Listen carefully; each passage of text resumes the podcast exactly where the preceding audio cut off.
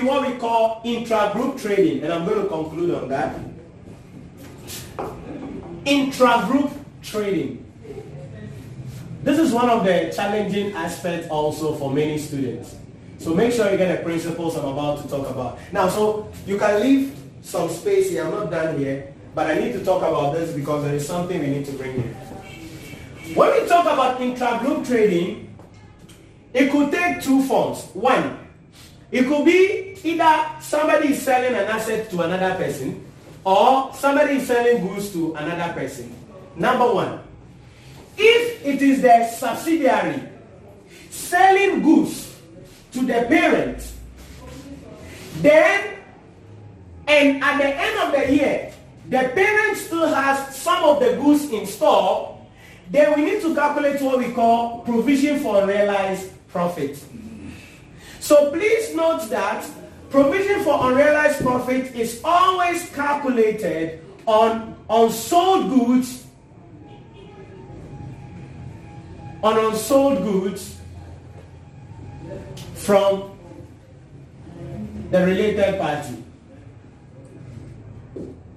Unsold goods. So if the subsidiary sells to the parent, then the provision for realized profit we will calculate must come under what? The net asset.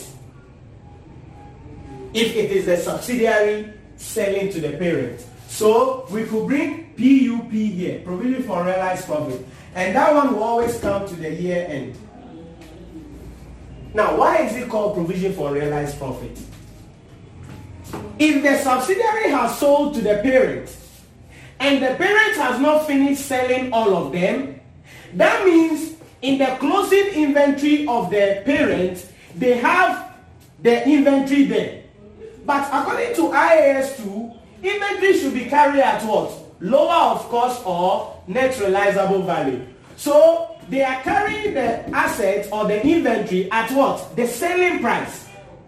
When they should have ca- uh, carried it at what? The cost price. For that reason, we need to calculate what? The provision for realized profit. It is that provision for realized profit that we bring here if it is the subsidiary selling to the parent. Me paucho, where you pro forma, Nemo, if the parent is the one selling, you don't bring it here. You don't bring it here. If it is when the subsidiary is selling that you bring the PUP here. If the parent is the one selling, it goes somewhere else. Group retained earnings. So what then is the double entry for provision for unrealized profits? We're going to be debiting cost of sales. Now when we say debit cost of sales, it simply means you add it to cost of sales and then you credit your inventory, meaning you subtract it from the inventory value in the balance sheet.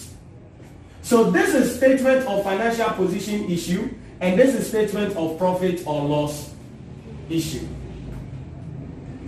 Now, this double entry is irrespective of who is selling. We will still take it to what? The cost of sales subtracted from the inventory.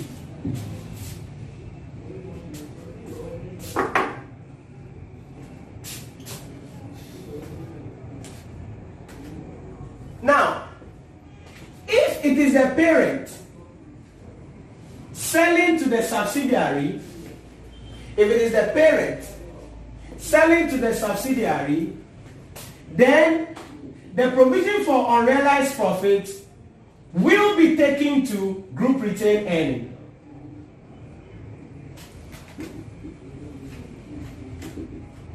Will be taken to group retained earnings. So in effect, what does that mean? You do this entry, that is the debit cost of sales if you are preparing statement of financial position.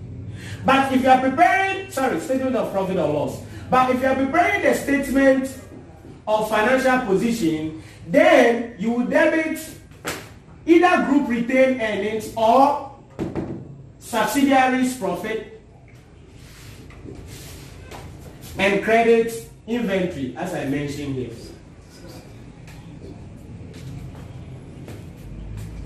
This is what you, have, you must understand about If the parent is the one selling, please don't be tempted.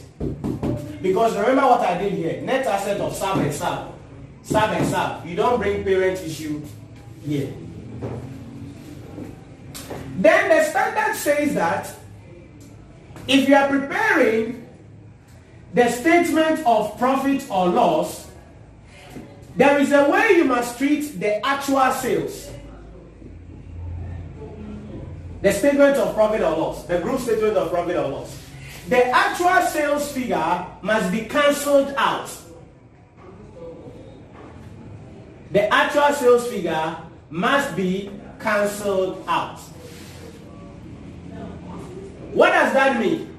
It means debit revenue, meaning deduct the actual total sales, actual total sales from revenue and deduct it from where? Cost of sales. This is very important. So if you are preparing a statement of profit or loss, the total sales now, oh not only the one outstanding, but the total actual sales figure, you deduct it from revenue, deduct it from cost of sales. When there's. Whether who, whoever is selling to who, the actual total sales, you deduct it from revenue, deduct it from cost of sales.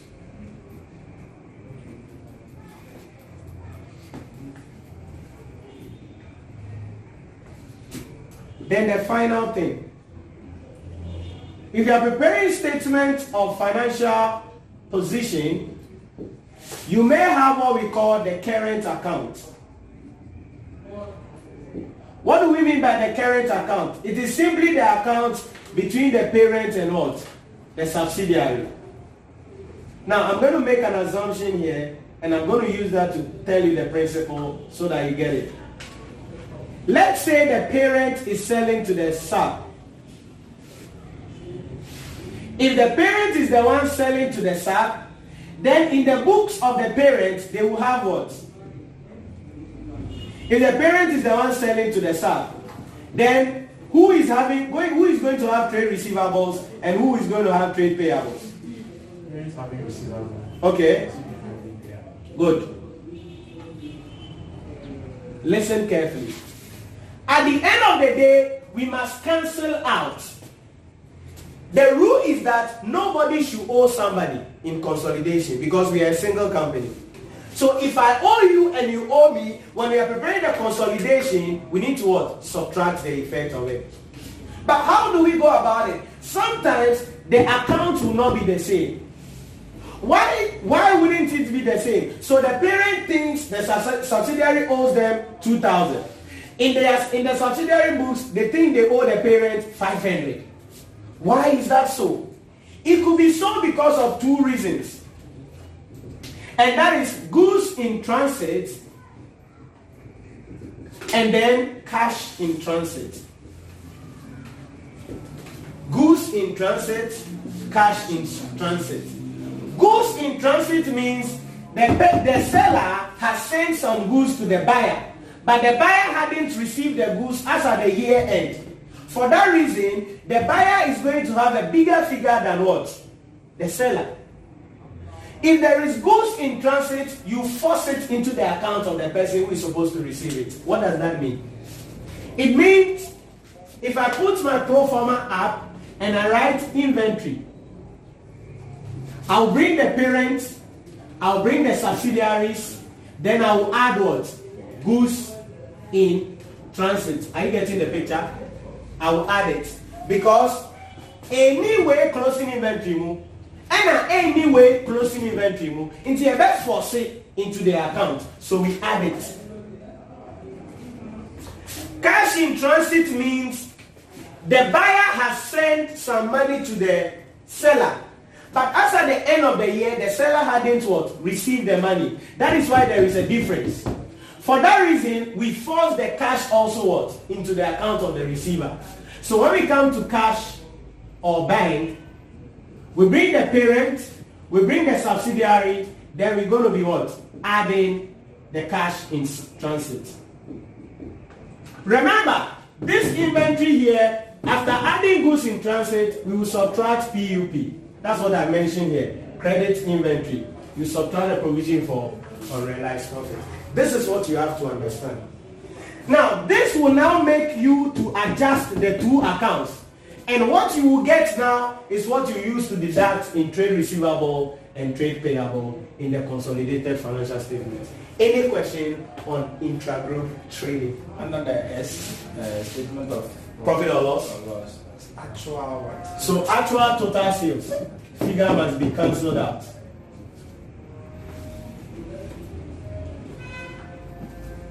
All right. It's a great explanation. Is it? It's a great explanation. Okay. Now, Okay, can, can you explain the the, the last one. yeah, the statement of Okay. I was saying that in the statement of financial position, we need to prepare a current account, which is the person who is selling and the person who is buying. Any owing must be cancelled out. Nobody should owe somebody. So how do we do that? Then I'm using a, uh, an example that the parent is selling to the sub. So in the parent's book, they have as part of their trade receivables what they the sub will give them. And then in the sub's book, as part of their trade payable, they have what they will pay to the parents. But chances are they are not going to be the same figure. If they were the same, then we would just deduct them respectively. In the statement of financial position under trade receivable and under trade payable, we would deduct this, that same figure.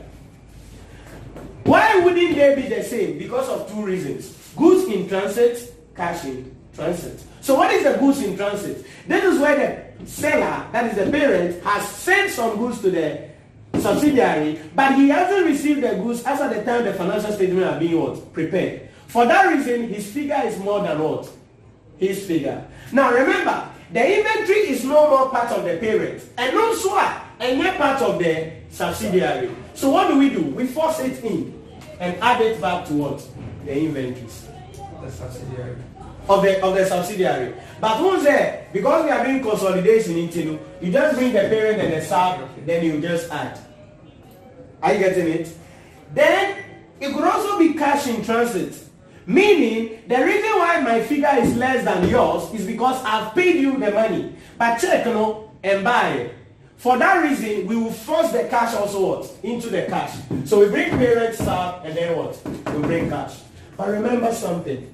PUP is calculated on unsold goods from the related what? Party. So if there is goods in transit, it means we've not sold it yet. For that reason, the PUP will have to be what? Calculated as well on the goods in transit. And that is what you deduct from the value of inventory to get a group inventory value.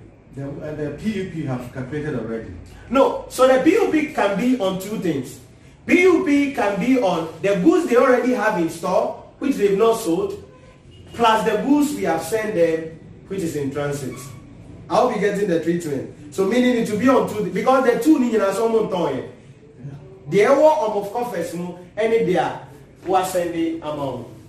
So that is the idea about that. Now, so these are principles. When we are solving questions, you will see that, oh, okay, okay, okay, okay, making sense, it making sense, it makes sense. You realize that it won't make sense. Then, what else can come? Ah, we don't know. Maybe something else could come. Um, there could be other issues. So I'm just going to put others here. Okay? I'm just going to put others here. So I finish my statement. So I add. I add. I add. I add. And that's the net asset.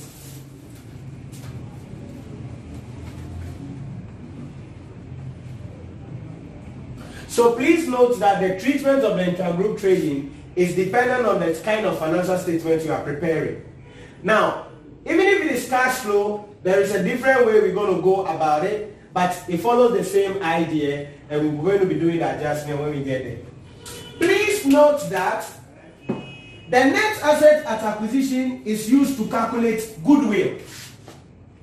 So the net asset at acquisition, this one, we use it to calculate the goodwill all the time.